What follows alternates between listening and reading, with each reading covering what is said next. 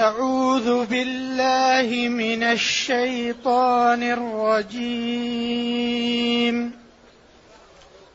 قل أرأيتم ما أنزل الله لكم من رزق فجعلتم فجعلتم منه حراما وحلالا قل آه الله أذن لكم أم على الله تفترون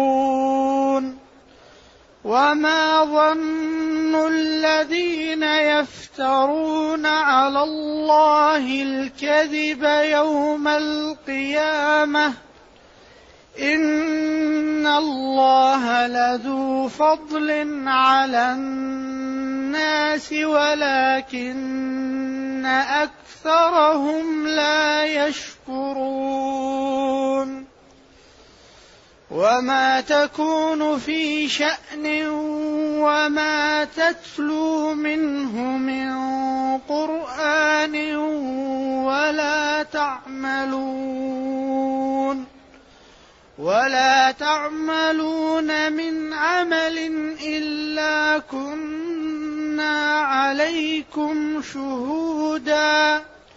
إلا كنا عليكم شهودا إذ تفيضون فيه. وما يعزب عن ربك من مثقال ذرة في الأرض ولا في السماء ولا أصغر من ذلك ولا أكبر إلا في كتاب مبين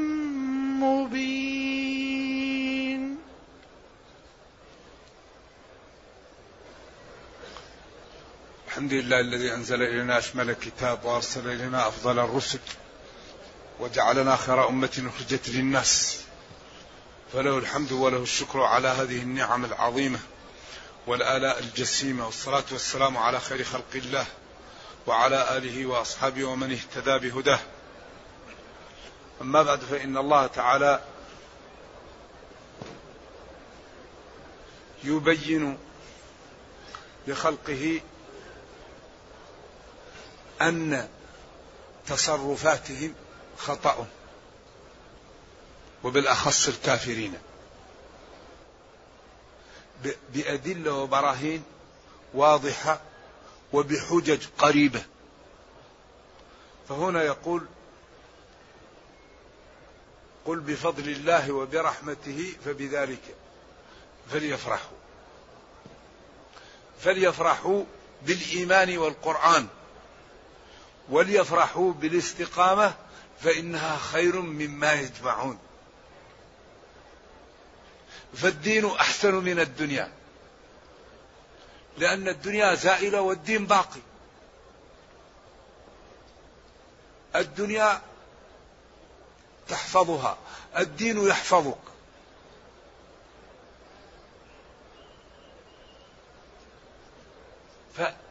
فما ما في هناك مقارنة بين الدين والدنيا لأن الدنيا حسرة على صاحبها وتعب و... وأما الدين نعمة وعز وفضل ورفعة ومتعة وكرامة ونبل. فهنا لما قال هو خير مما يجمعون أتى الكلام لأنهم هم. الله هو اللي أوجد الكون. وخلقهم وعمل لهم لا يقبلون تشريعه. فكيف يشرعون لأنفسهم إذا قل أرأيتم أخبروني ما أنزل الله لكم من رزق فجعلتم منه حلالا وحراما. طيب من أين من أين فعلتم هذا؟ الله أذن لكم أم على الله تفترون؟ إذا أنتم الآن في تشريع الله لا تقبلون به. وترفضونه. بعدين تأتوا بتشريع من أنفسكم. أين عقولكم؟ لما قال هو خير مما يجمعون بعدين جاء الكلام وانجر إلى جمع المال وإلى ما يتصرفون في المال وما يخترعون فيه من الأمور التي هي باطل وقد شرعوها. طيب كيف هم لا يقبلوا شرع الله ويشرعوا من أنفسهم؟ وهم على جهل وعلى قصور وعلى ضحالة فكر وفهم. إذا هذه هذا هذا ما يعني رد قاتل. ما عنه إلا التسليم. لذلك حجج هذا القرآن وبراهينه في غاية من الرقي والمتانة عجيبة. إذا هو خير مما يجمعون من المال بعدين جاء الكلام عن المال. قل أرأيتم؟ أخبروني. ما؟ هل ما منصوبة بأرأيتم؟ أو جعل بمعنى خلق. أخبروني. الذي أنزل الله لكم من رزق. يعني جعل الرزق نازل لأن الرزق أغلبه يأتي من المطر. فعبر عن السبب وأراد المسبب وهذا أسلوب توسع في العبارة معروف. كما قال النهر جار وقال ليله قائم ونهاره صائم. والليل لا يصوم ولا يقوم وإنما يصوم هو في النهار ويقوم في الليل لكن هذا توسع في العبارة. إذا يقول لهم قل لهم يا نبي أخبروني. الذي أعطاكم الله وأنزل عليكم من رزق. ثمار وحبوب وأنعام وغيرها. فجعلتم منه أي من المعطى لكم جزءا حراما وجزءا حلالا. أو تصرفتم فيه وشرعتم قلتم هذا حلال وهذا حرام. من أين جئتم بهذا؟ هذا آه، التصرف. من أين أتيتم به؟ الله أذن لكم في ذلك؟ أم أنتم تفترون على الله؟ ولا فيه إلا واحد من الاثنين وانظروا أنتم أيهم حاصل. بالواقع وبالاستقراء وبالتتبع يظهر أنكم تفترون. ولذلك هم قالوا ما في بطون هذه الأنعام خالصة لذكورنا ومحرم على أزواجنا. وإن يكن ميتة فهم فيه شركاء. وقالوا هذه أنعام وحرث حجر لا يطعمها إلا من نشاء بزعمهم وأنعام حرمت ظهورها وأنعام لا يذكرون اسم الله عليها افتراء على الله قد ضلوا.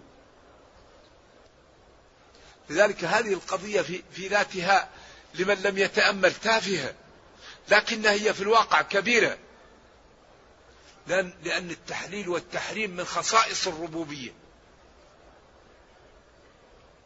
الذي يحلل ويحرم الله. فلذلك هم قالوا هذه أنعام حرث حجر لا يطعمها وهذه كذا وهذه سائبة وهذه موصولة وهذا حامي وهذه بحيرة. وتصرفوا وشرعوا وهذا ليس لهم هذا لمن؟ هذا لله. فأصبحت هذه جريمة كبيرة لا تقل متابعة للشرك لأن هذا اختراع وتعبد لم يشرعه الله. لذلك قال ولا يشرك في حكمه أحدا. إن الحكم إلا وأن أحكم بينهم. لذلك تشريع القوانين الوضعية وبرمجتها وحكم الناس بها هذا أكبر ضلال. فإن عمل عملها صاحبها يرى أن الشريعة عاجزة فهذا كافر بالإجماع. الذي يسنن القوانين الوضعية ويرى أن الدين الإسلامي لا يستطيع أن يساير تطور الركب الحضاري في هذه الأيام وأنه عاجز نتيجة لأيام نزوله وأنه نزل في وقت الناس في تأخر. هذا كافر بالإجماع. أما الذي يحكم بغير ما أنزل الله ويرى أن ما أنزل الله هو الأفضل والأحسن ولكن الشهوة والمحمدة أو محبة عاجلة نفع عاجل ويعلم أن حكم الله هو الأفضل. هذا بعض العلماء قال إنه كفر دون كفر ولا يخرج من الملة. وهذا يعضده أن القاضي أو أن القاضي إذا حكم بغير الحق وهو يعلم أنه لا يكفر. ولذلك قاضيان في النار وقاض قاض عرف الحق وعمل به في الجنة قاض عرف الحق وعمل بضده في النار قاض حكم من غير علم في النار. إذا ما قال أحد أن القاضي إذا حكم بغير الحق أنه يكفر. لكن تسنين القوانين وتشريعها على غير شرع الله هذا خطر. هذا في غاية الخطورة. لأن الحكم لله. كما أن الخلق لله. والعبادة لله. والحكم عبادة. وأن أحكم بينهم بما أنزل. ألم ترى إلى الذين يزعمون أنهم آمنوا بما أنزل إليك وما أنزل من قبلك يريدون أن يتحاكموا إلى الطاغوت. وقد أمروا أن يكفروا به. ويريد الشيطان أن يضلهم ضلالا بعيدا. إذا حري بالأمة المسلمة أن تعلم أن عزتها في حكم الله وأن رضا ربها في حكم الله وأن الخطر الخطر في الحكم بالقوانين الوضعية. هذا خطر والقوانين الوضعية عاجزة أن تحل مشاكل الناس لأن الله جل وعلا يعلم ما لم يكن لو كان كيف يكون؟ فتشريعه هو الذي يعالج قضايا الناس وهو الذي خلقهم وهو العليم بأحوالهم وبمصالحهم. أما البشر إذا عملوا تشريعات وقوانين وضعية تكون عاجزة وأول ما ينظرون فيها مصالحهم الشخصية لأن الذي بيده القلم لا يكتب نفسه شقيا. إذا القوانين الوضعية عاجزة. أما حكم الله؟ فهو الذي يجلب السعادة ويجلب العزة وهو الذي يحل المشاكل. الآن ثبت بالتتبع أن السرقة لا يكف عنها إلا عقوبة الإسلام. سجنوا وأدبوا وعملوا وجدوا أن السرقة لا يكف عنها إلا إيش؟ إلا عقوبة الإسلام القتل. عملوا استبيانات. قالوا لا لا لا يجعل السارق يرتدع إلا إيش؟ القطع. والسارق والسارقة فاقطعوا. هذا كلام من؟ كلام الله. أنتم أعلموا أم الله؟ لذلك لا يحل مشاكل العالم إلا تشريع الله. لكن إذا قطعت اليد للسارق ورآها تاب توبة نصوحة ومن رآها تاب وكف الناس عن, السرقة. لأن السارق هذه اليد أصبحت نجسة. فتقطع ليطهر صاحبها. وهذه اليد تجعل ملايين الأيدي كأنها مقطوعة. فقطعت رحمة بالآخرين لكي لا يقطع أيديهم قطعا معنويا وقطعت منه لكي يطهر جسمه وينظف من هذا النجس الذي تعلق به. لذلك قال نكالا بما كسبا. اقطعوا أيديهما جزاء بما كسبا. نكالا من الله. عقوبة رادعة من الله تعالى. والله عزيز غالب. حكيم يضع الأمور في مواضعها. كذلك عقوبة الزاني المحصن. لأن هذا يقتل الناس. وقد عرف العملية وتزود. يروح يعمل الفاحشة. الإسلام عاقبه بأن يقتل بالحجارة. لأنه هو قتل قتل الناس. الذي يعمل الفاحشة قتل قتل هذا النطفة التي تولد من, من هذه الفاحشة كأنها ميتة. لا أب لها ولا أم ولا يعني وضعها وضع في غاية الخطورة. فلذلك لإقدامه على ولقتله النفوس قتل أشد قتلة حتى يرتدع ولا يفعل هذا. ولذلك هذه من القضايا التي يعيبنا الغرب فيها. لأن في ثلاثة مسائل أكبر ما ينقم علينا الغرب تشريعنا فيها. عقوبة السرقة وعقوبة الزاني المحصن والرق وقضايا المرأة. هذا أكبر ما ينقم علينا الغرب فيها. وكلها تشريعات رائعة جميلة. لأنهم يقولوا كيف الرجل يعدد والمرأة لا لا تعدد؟ وكيف الرجل يكون له أكثر من نصيب المرأة؟ وكيف الطلاق يكون بيد الرجل؟ وكيف وكيف؟ ويقول كيف الإنسان يستعبد الإنسان؟ يعني عندهم شبه في هذه النقاط الثلاثة وهي محلولة ومبينة في الإسلام ومن درس الإسلام وعرف كيف يطرح علم جمال الدين في هذه التشريعات وحسنه. أما أما الرق فهو لا يكون إلا بسبب الكفر.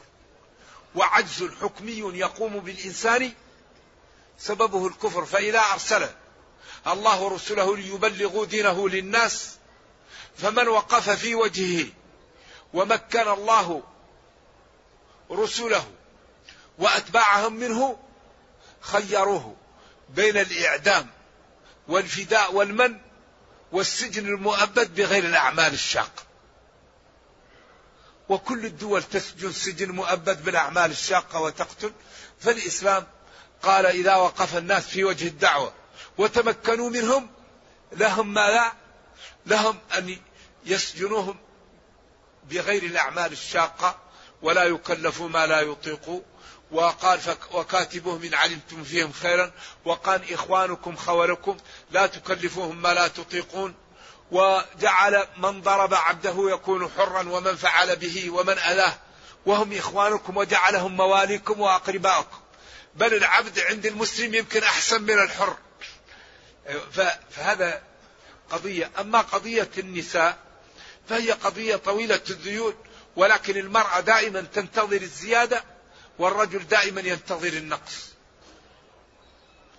المرأة تنتظر مهر تنتظر نفقة تنتظر كسوة تنتظر سكنة والرجل دائما ينتظر نقص. زوجة جديدة ولد جديد مهر جديد بيت جديد سكنة جديد. فالرجل دائما ينتظر النقص والمرأة دائما تنتظر. فلو كثرنا من ينتظر النقص على من ينتظر الزيادة هذا أمر معقول جدا. لأن الرجل ينتظر النقص والمرأة تنتظر الزيادة. إذا هذا طيب. كذلك أخذ منها القوامة وعوضها عنها. قال وللرجال عليهن درجة. وقال الرجال قوامون على النساء. هذا حكم من؟ حكم الله. ولكن عوضها. لا تجب عليها جماعة ولا جمعة ولا جهاد ويجب عليها تبقى في البيت جالسة تطيعك في نفسها وأكبر شيء تعمله لنا المرأة كل سنة تنجب لنا ولدنا وبنت. أكبر شيء تقوم النبي. حتى يكثر المسلمون فيذكر الأذكياء والعلماء ويكثر المخترعون. وتبقى الأمة أقوى أمة وأكبر اقتصاد للدول الآن الكثافة السكانية. أكثر اقتصاد هو الكثافة السكانية. ولذلك ما هي أقوى دولة اقتصاد الآن؟ بماذا؟ بالأنفس بالعمل. أما يقول لك هذا نريد تحديد النسل هذا لأنهم هم عندهم لضوب في الأرحام نتيجة للوساخة وللقذارة أرحام الكفار لا تنجب لأنها قذرة ونجسة والبلد الطيب يخرج نباته الطاهر ينبت فلذلك المسلمون ينتجون فقالوا لا حددوا النسل عشان ما يكثر المسلمون فلا نستطيع إيش؟ أن نتغلب عليهم. فلذلك والرزق على الله. الذي يقول أنا لا أستطيع أن ننجب خوف من الرزق جاهل. جاهل. وما من دابة في الأرض كل ما زاد الناس كل ما زاد الرزق. كل ما زاد واحد يأتي, يأتي برزقه الله هو الرزاق فلذلك الناس ما تنظر هذا العالم ما يقدر يرزقه إلا الله لو تقول لأغنى الناس ارزق أهل الأرض يوم واحد لا يستطيع. الذي يرزق الله يعطي لكل واحد رزقه. إذا الحقيقة المرأة الذي أكرمها الإسلام المرأة الذي أعزها الإسلام المرأة الذي أعطاها حقوقها الإسلام. ولذلك قال لها احتراما لها ومعرفة لمكانتها وقدرها وقرن في بيوتكم. وقال وإذا سألتموهن متاعا فاسألوهن من وراء حجاب وقال صلى الله عليه وسلم لا يخلون رجل بامرأة إلا وكان الشيطان ثالثهما. وقال إياكم والدخول على النساء. فالنساء يعني يقومن بما يكون في البيت والرجل يقوم بما يكون خارج البيت فتكون إدارة البيت رائعة. المرأة في البيت ترضع الصغير وترعى الضعيف وتعالج المريض وتقوم على الضيوف لأن بيت المسلم فيه الضيوف وفيه المرضى وفيه المحتاجين. المسلم بيته للإنتاج فيه أطفال وفيه من يربون وفيه صغار وفيه مرضى وفيه ضيوف. بيت المسلم أما المرأة تخرج والرجل يخرج والأولاد عند الحاضنة طيب ما فائدة المال إذا؟ وبعدين يأتوا في الليل وعياذا بالله الزوجة والزوج في الغرب لا يروا أنفسهم إلا يوم الأربعاء والخميس. ما فيها من يرى الثاني. هذا يأتي هذا نايم ينام والثاني يقوم وطول الوقت عمل. والأولاد في جهة وحياة شقاء. طيب ما فائدة المال أصلا؟ المال فائدته ماذا؟ السعادة ليسعد الإنسان ولي ولي وليقر عينه ولينام ويستريح وليأكل ويشرب. إذا كان المال شقاء ما فائدته. إذا المرأة الذي أكرمها حقيقة هو الإسلام. لذلك قال خلاص عليها أن تنتج. كل سنة تأتي بولد أو بنت والزوج يأتي بالمال يأتي بالمهر يأتي بالنفقة. ويخرج ويشتغل وهي تنتج في البيت وتربي الأطفال وتطهي وتدير البيت فيكون البيت في غاية من السعادة. أما تخرج المرأة ويخرج الأب طيب والذي نأتي به؟ ما هو من المجتمع؟ نأتي بواحد. أيضا نجعل واحد أسير من المجتمع لأن إذا لم نجعل مع الأطفال واحد يقتلون بعض ويضيعون. إذا أحسن أحد يكون في البيت أم البيت. ثاني شيء نقول نسوي بين الرجل والمرأة والعدالة. طيب الرجل لا يمكن أن يرد لأن لا رحم له. ولا ولا ولا لبن في ثديه. والله قال والوالدات يرضعن أولادهن حولين كاملين. وقال حملته أمه كرها. ووضع طيب أكبر ما تجد المرأة من التعب هو الطلق. في النفاس. كيف نسوي بينهم والرجل لا يلد إذا أردنا أن نلد نلزم الرجل بأن يكون بطن على الرجل وبطن على المرأة. وسنة يرضع الرجل وسنة ترضع المرأة. عشان يكون عشان يكون إيش؟ في توازن. إذا لا يمكن التوازن لأن الرجل لا يمكن أن يلد لأن ما عنده رحم.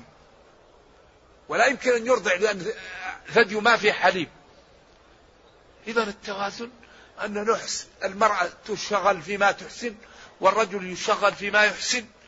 ولذلك قال تعالى ولا تتمنوا ما فضل الله به بعضكم على بعض. لأن التمني والدخول في هذا يدخل العبد في الاعتراضات على الله والاعتراضات على الله تسبب للإنسان الإباء وهذا من إعجاز القرآن. ولكن لكم باب مفتوح ما تريدونه سألوه ربكم. للرجال نصيب مما اكتسبوا وللنساء نصيب مما اكتسبن. واسألوا الله من فضله. سألوا الله من فضله. ما تريدونه سألوه ربكم يعطيكم إياه. فإنه كريم. أما الاعتراض على الله هذا ظلم. لا يسأل عن هذا الجبار الذي يعترض عليه يوبقه.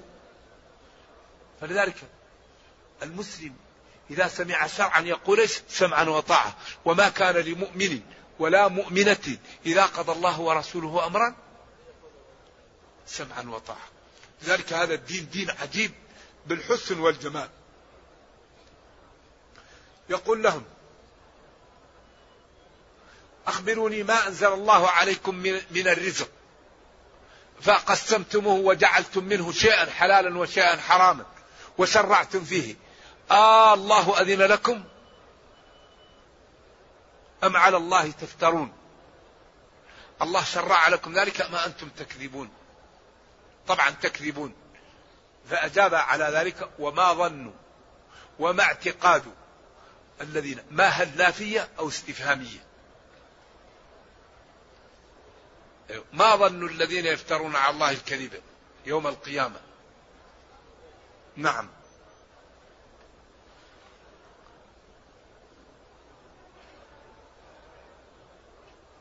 ما محتملة لأن تكون استفهامية وأن تكون نافية. وما ظن الذين ما اعتقاد الذين يفترون على الله الكذب يوم القيامة؟ ما لا يظنون أن ربهم فاعل بهم؟ ويقولون هذا حلال وهذا حرام وهذه بحيرة وهذه سائبة وهذا أين لكم هذا؟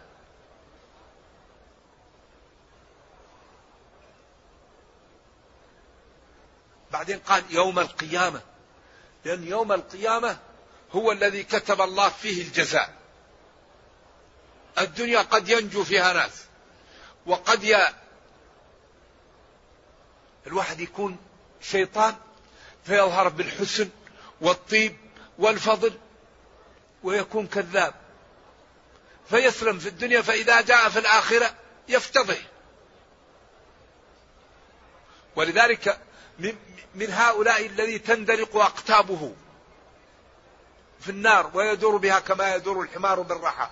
يا فلان ألم, ألم تكن تأمرنا بالمعروف وتنهانا عن المنكر؟ فيقول كنت آمر بالمعروف ولا آتيه وأنهى عن المنكر وآتيه أما الأمر بالمعروف والنهي عن المنكر طريق سلامة محققة. ما في ضرر ولكن الضرر في إقدامه على المنكر وفي إحجامه عن المعروف. هذا الذي أوبقه. أما من يأمر بالمعروف وينهى عن المنكر طريق سلامة محققة لا ضرر فيها. ولكنه مما يجمل ويحسن أن يكون الآمر منفذا وأن يكون الناهي مبتعدا عن النواهي لأن هذا من دواعي القبول ومن حسن السمت أن يكون الداعية أن يكون متمثلا لما يدعو إليه مجتنبا لما ينهى عنه.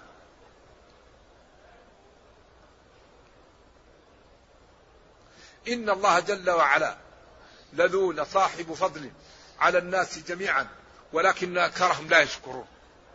فضل على الناس. لم يعادلهم بالعقوبة. أخرهم ليتأملوا لينتبهوا ليراجعوا. رزق الجميع يرحم الجميع.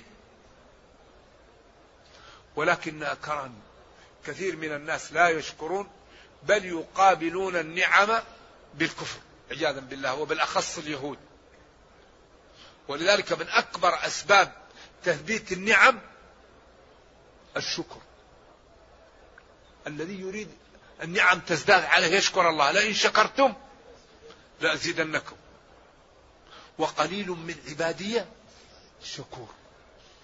وأحسن شكر هو أن تستعمل نعم الله في طاعته. الشكر الحقيقي أن النعم التي أسدى الله إليك لا تستعملها في معاصي. هذا هو الشكر. لا تنظر إلى الحرام. لا تتكلم بحرام. لا تسمع بحرام. لا تفكر في حرام. لا تلمس بيدك حرام. لا تمشي برجلك حرام. لا تضع في بطنك حرام. هذا هو الشكر الحقيقي. ولذلك نبهنا الله على أنه أعطانا هذه النعم إيش؟ لنشكره. والله أخرجكم من بطون أمهاتكم. لا تعلمون شيئا.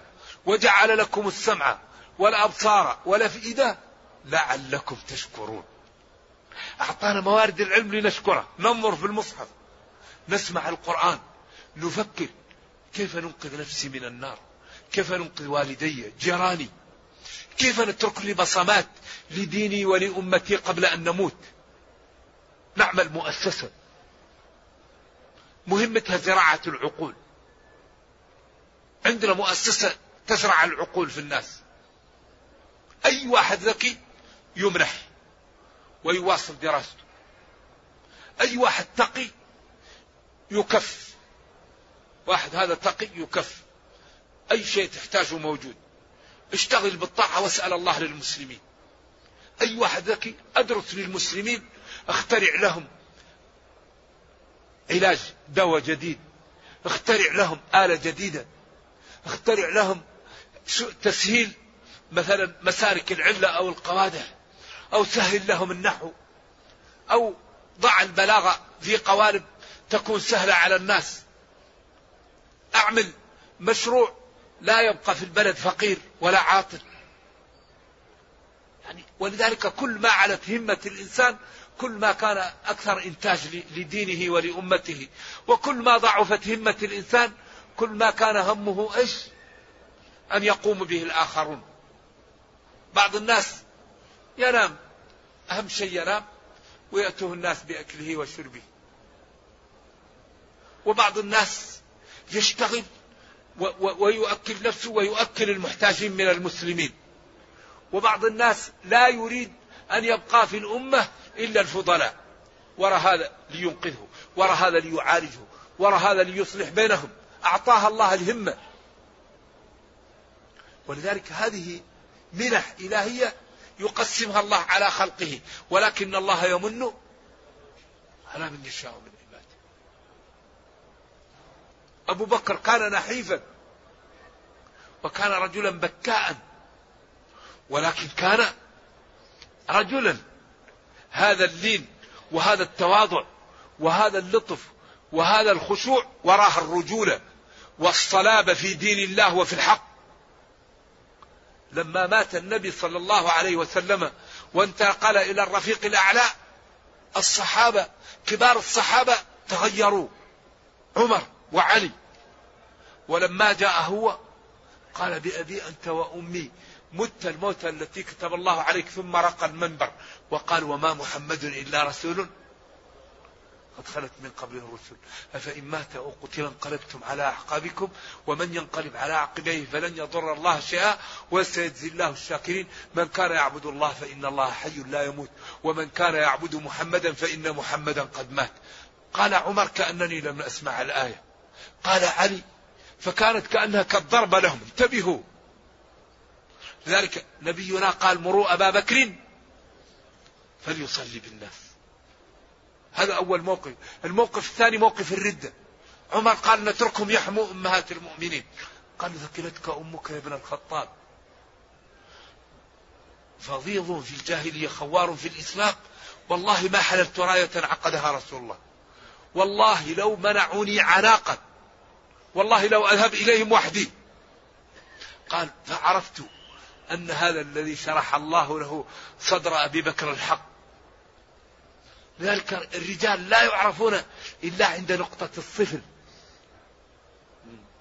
ذلك الحقيقة الله يمن على بعض الناس. عمر لما قال للصحابة تمنوا. قال بعضهم نريد مثل هذا ملء الواد ذهب نتصدق به. الثاني قال نريد سكتوا قالوا يا أمير المؤمنين تمنى. سكت قالوا يا أمير المؤمنين لا تتمنى. قال نريد من هذه الغرفة من مثل أبي عبيدة. الله أكبر. هذا الرجال. لأن الرجال هم اللي يصنعون العقول والخطط وهم الذين يبرمجون الأمور التي بها تعتز الأمة. شوف القائد قال نريد مثل هذه الغرفة من مثل أبي عبيدة. رضي الله عنه. إذا لا يوجد شيء أخطر من ضعف الهمة ويرضى بالدون من كان دونه إذا ما رمت في شرف مروم فلا تقنع بما دون النجوم.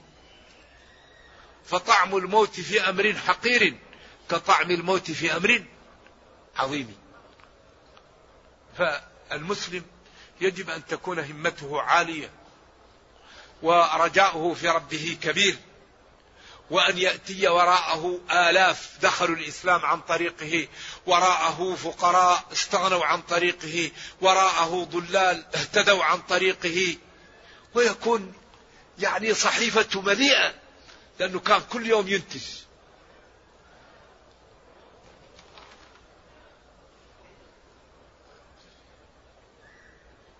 ثم بين لهم شمول علمه وخطورة الانحراف. وما تكون في شأن وما تتلو منه من قرآن ولا تعملون من عمل إلا كنا عليكم شهودا إذ تفيضون فيه. لا إله إلا الله. إذا وما تكون في شأن يا نبي أو يا مسلمون أو يا قريش أو يا جميع. وما تتلو منه من قرآن. الشأن هو الأمور التي تفكرون فيها. شأن من شؤون الدنيا شؤون الآخرة شؤون البيت شؤون أي شأن. وما تتلو منه أي في الشؤون تفكر فتتلو القرآن وتدخل في الإسلام. وما تعملون من عمل ليل نهار بانفرادك مع الناس سري علني إلا كنا عليكم شهودا.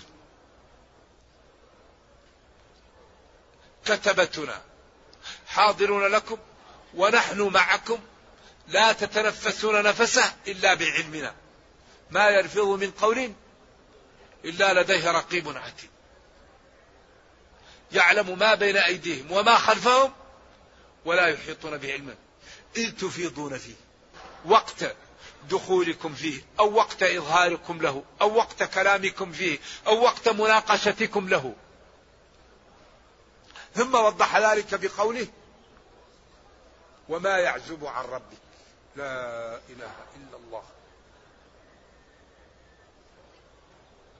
يغيب عن ربك من مثقال ذرة ثقل نملة صغيرة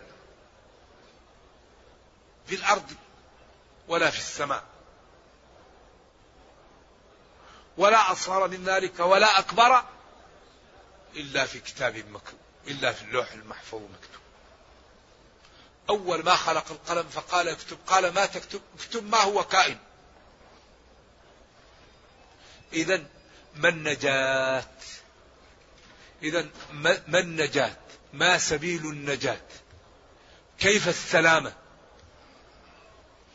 السلامة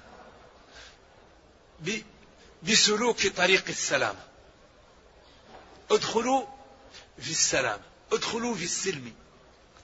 ابتعدوا عن الحرام ابتعدوا عن الريب ابتعدوا عن المتشابهات ابتعدوا عن المعالم التي جعلها الله مناصب للحرام لا تلحقوها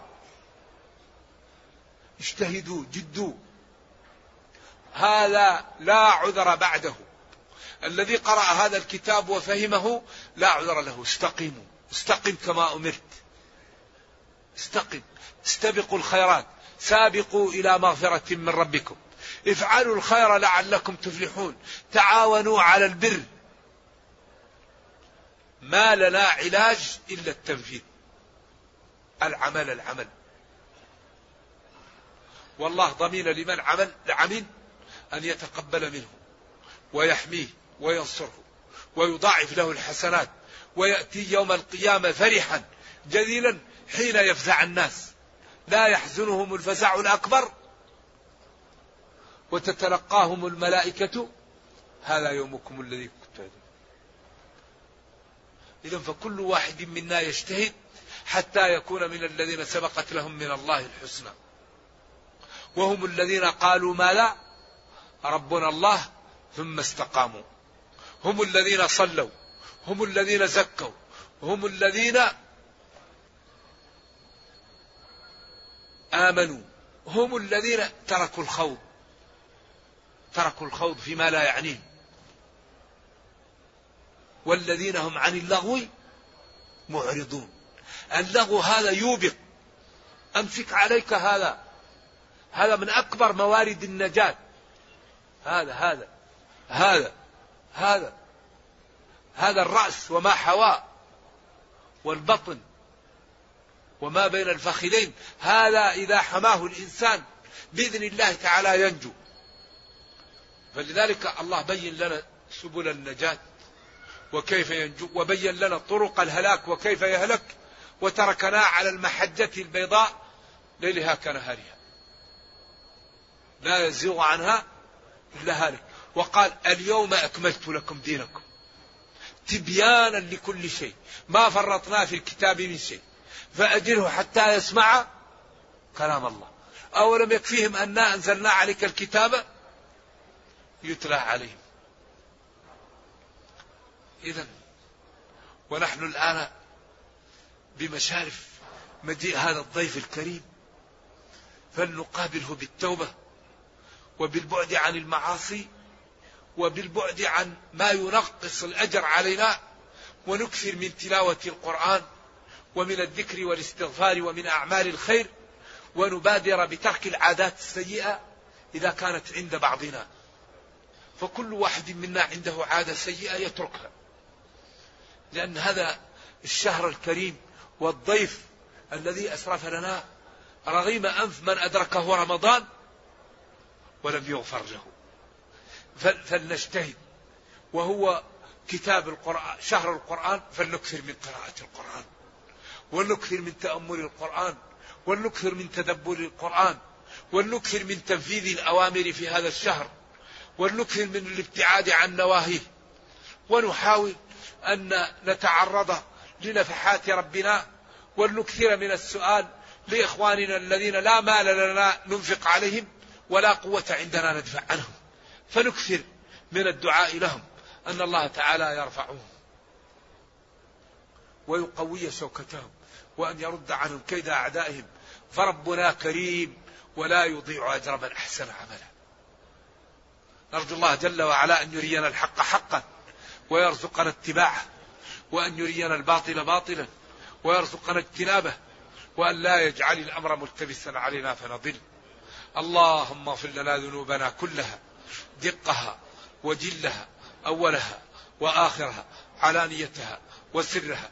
اللهم اجعل آخر كلامنا في الدنيا لا إله إلا الله. اللهم أمتنا على لا إله إلا الله. اللهم إنا نعوذ بك من النار. اللهم إنا نعوذ بك من النار. اللهم إنا نسألك الجنة. اللهم إنا نعوذ بك من عذاب القبر. اللهم اختم بالسعادة آجالنا واقرم بالعافية غدونا وآصالنا. واجعل إلى جنتك مصيرنا يا أرحم الراحمين. اللهم نفس كرب المكروبين من المسلمين واقض الدين عن المدينين واشف مرضانا ومرضى المسلمين. اللهم وحد صفوف المسلمين وقوي شوكتهم ورد عنهم كيد أعدائهم. إنك خير مسؤول والقادر على ذلك. وصلى الله وسلم وبارك على نبينا محمد وعلى آله وصحبه. والسلام عليكم ورحمة الله وبركاته. هذا يسأل يقول رجل له أولاد. بعضهم يقومون بخدمته وبعضهم لا يقومون بخدمته. هل يجوز أن يكثر من يخدمه على من لا يخدمه ويجعل ذلك كالأجرة على الخدمة؟ الأولاد جميعا يجب عليهم طاعة الوالدين في المعروف يعني الوالد قال لك لا تفعل شيء مباح لا يجوز لك تفعله. الوالد قال لك افعل شيء مباح يجب أن تفعله.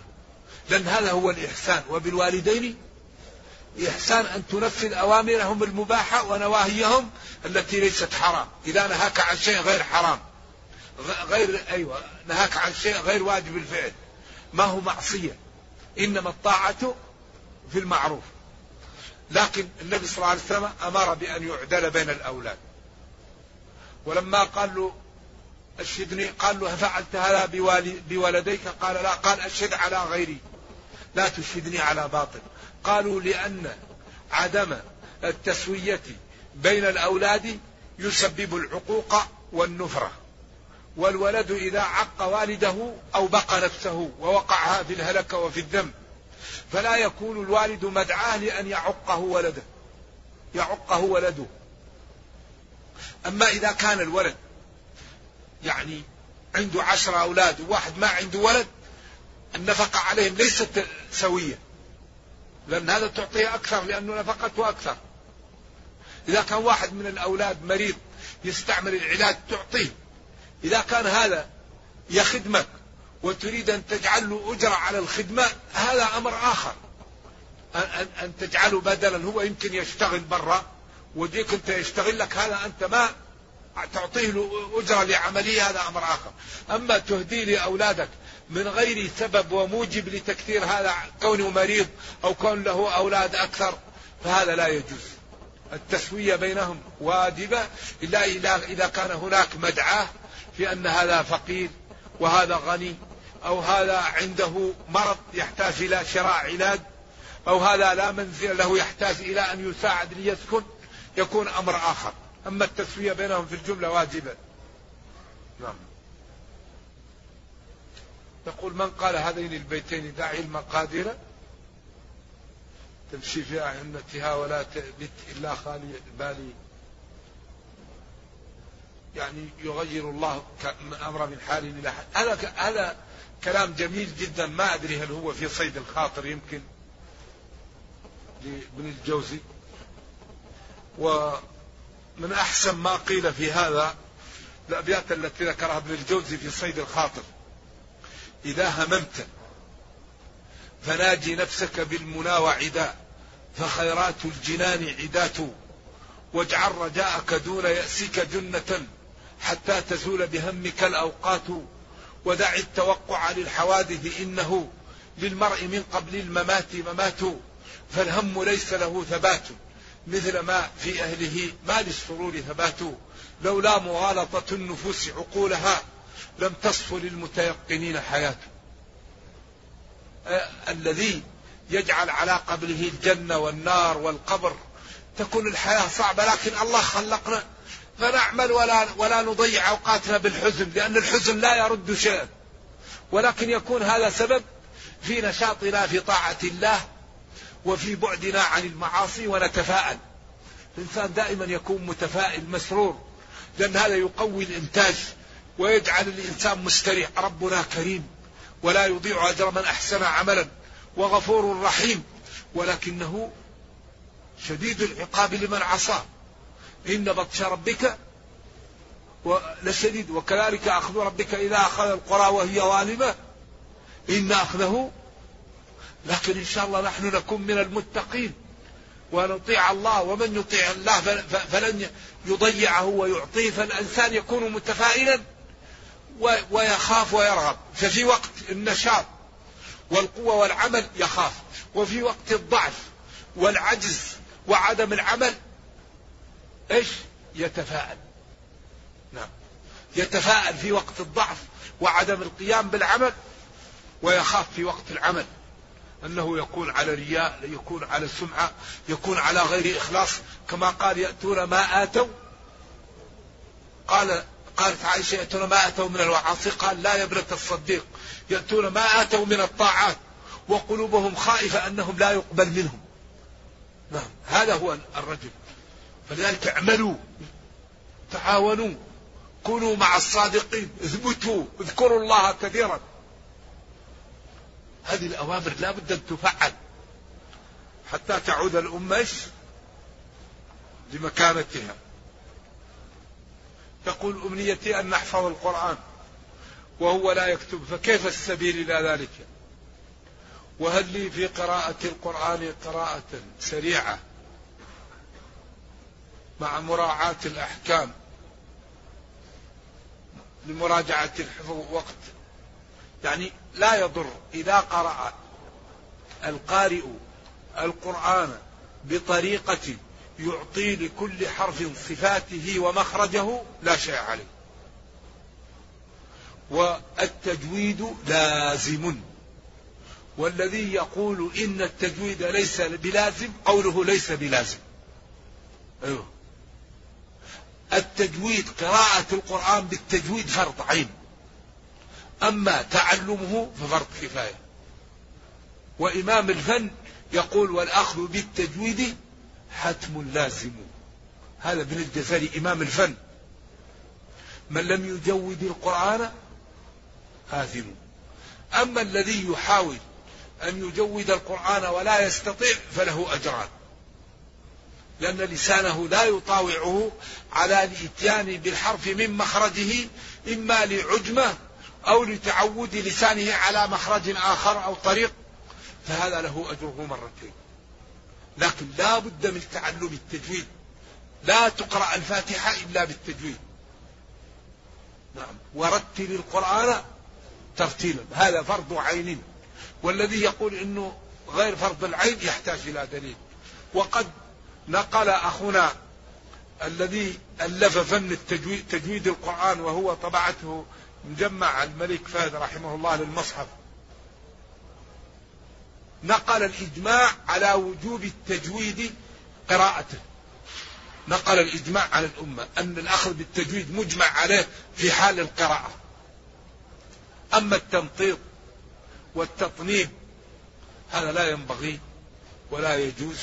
وإنما يرتل القرآن ترتيل. كل حرف له أقل شيء خمس صفات وله مخرج يعطي للحرف الصفات التي فيه ومخرجه من غير تمطيط ومن غير أكل لبعض الحروف. نعم.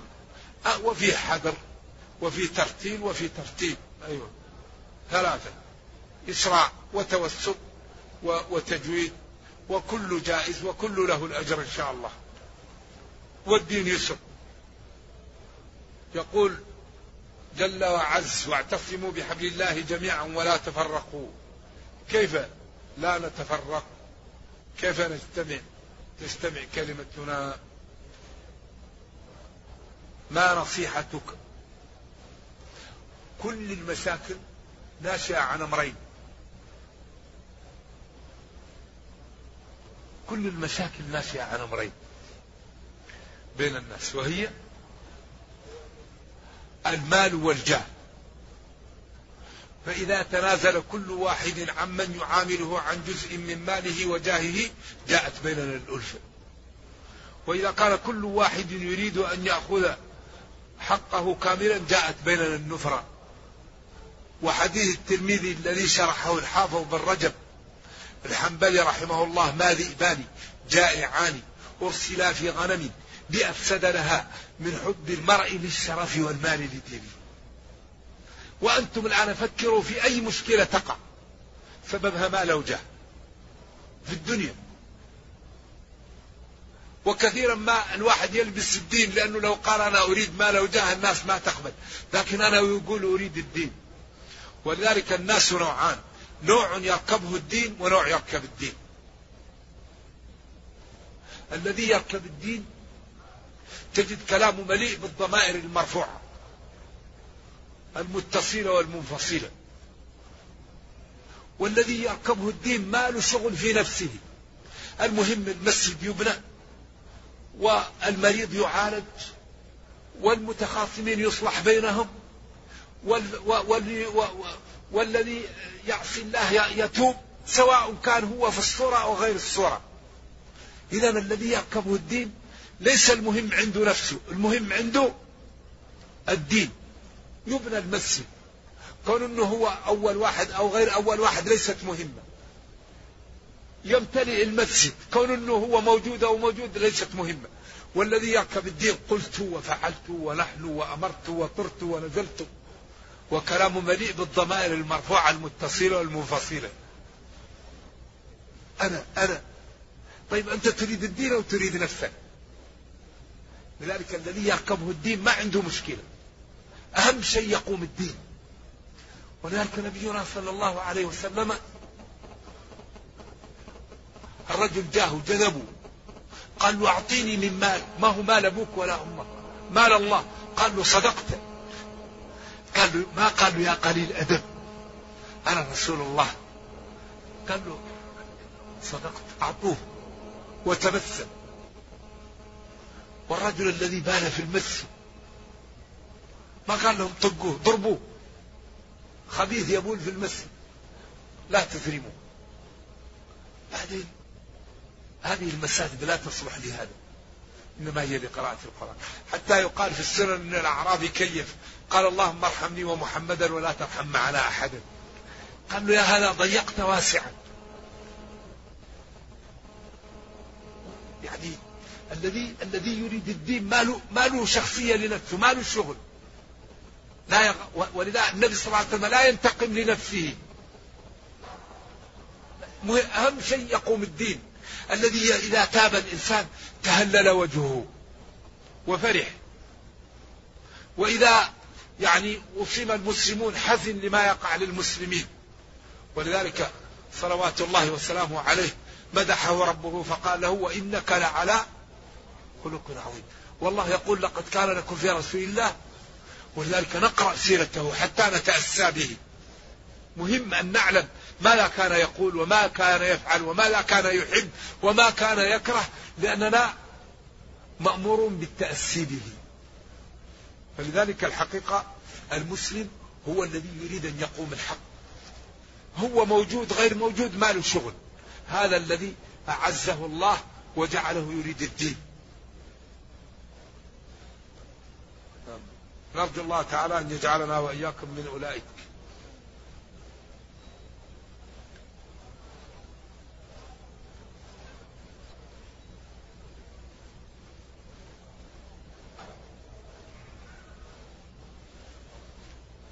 يقول أدى بعض أركان الصلاة.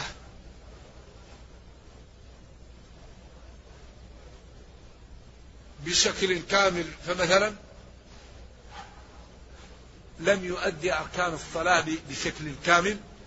قال لأن السجود جاءه زحام فلم يستطع تمكين جبهته من الأرض أو من المكان. الحكم أن الركعة التي أتيت بها ولم تستطع السجود على الجبهة تلغيه وتصلي ركعة بدلها.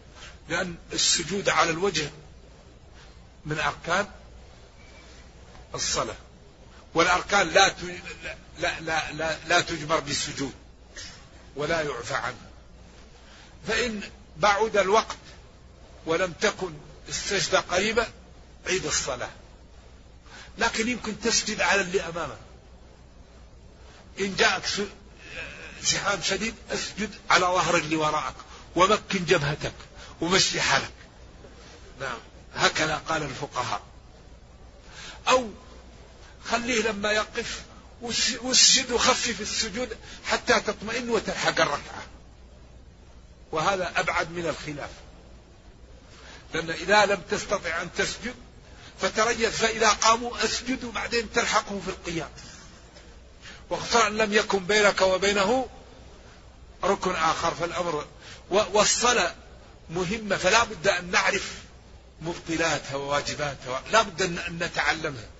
وبعدين مبحوثة ومدروسة في أحاديث الأحكام وآيات الأحكام وفي الفقه الإسلامي المقارن والأمور ميسرة فيجب على المسلم أن يعرف الصلاة معرفة طيبة حتى يأخذ أجرها لأنها تنهى عن الفحشاء والمنكر.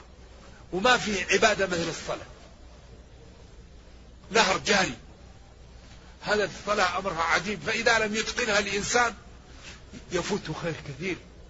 لذلك لا بد أن نتعلمها ونعرفها. يكفي هذا.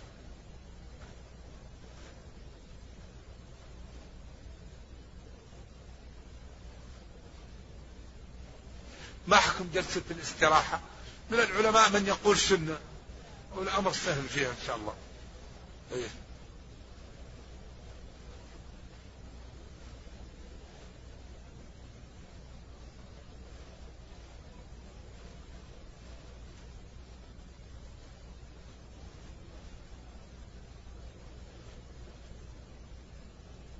يقول إن بعض الدول يعني تنكح فيها النساء بناتها بدون ولي ما حكم الشرع في ذلك؟ لأن الدولة هي الولي إذا كانت المرأة ما لها ولي. الحاكم ولي من لا ولي له. إذا كان حاكم مسلم هو ولي. ولذلك الدنيئة تولها جماعة المسلمين. يعني امرأة تروح تدرس في النرويج الحالة أو في السويد. ما معها محرم. هذه إذا جاها إذا جاها خاطب. جماعة المسلمين يزوجوها لأن هذه في خطر. تروح تدرس بغير من يكون معها محرم وفي بلد كافر. وهي بنت صغيرة. جماعة المسلمين تكون ولية لها لأن هذه تكون دنيئة في الغالب. لأن التي تمشي بدون محرم وتذهب وتقطع المسافات البعيدة وتخالط الرجال هذه عرضة للفاحشة. وكون تزوجها جماعة المسلمين أخف من أن تقع في الفاحشة. ولكن لا نكاح إلا بولي. المرأة لا تنكح إلا بالولي فإذا لم يكن لها ولي الإمام وليها فإذا لم يكن هناك إمام جماعة المسلمين تولي من لا ولي له تنوب عن الإمام وتنوب عن الولي والأمور الآن ميسرة أصلا.